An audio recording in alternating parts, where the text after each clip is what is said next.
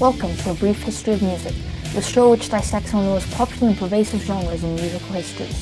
I'm your host, Zoe Ying, and I'm a person who's deeply interested in music.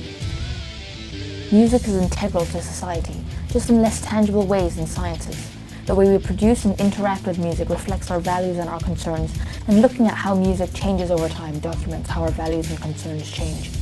This podcast is going to be all about music, but not necessarily theory, compositional practices, or musicians' biographies in and of themselves. Instead, we're going to explore the reasons people make music and how the music they make is influenced by their social and cultural context. Sit back, enjoy, because we're diving into a brief history of music.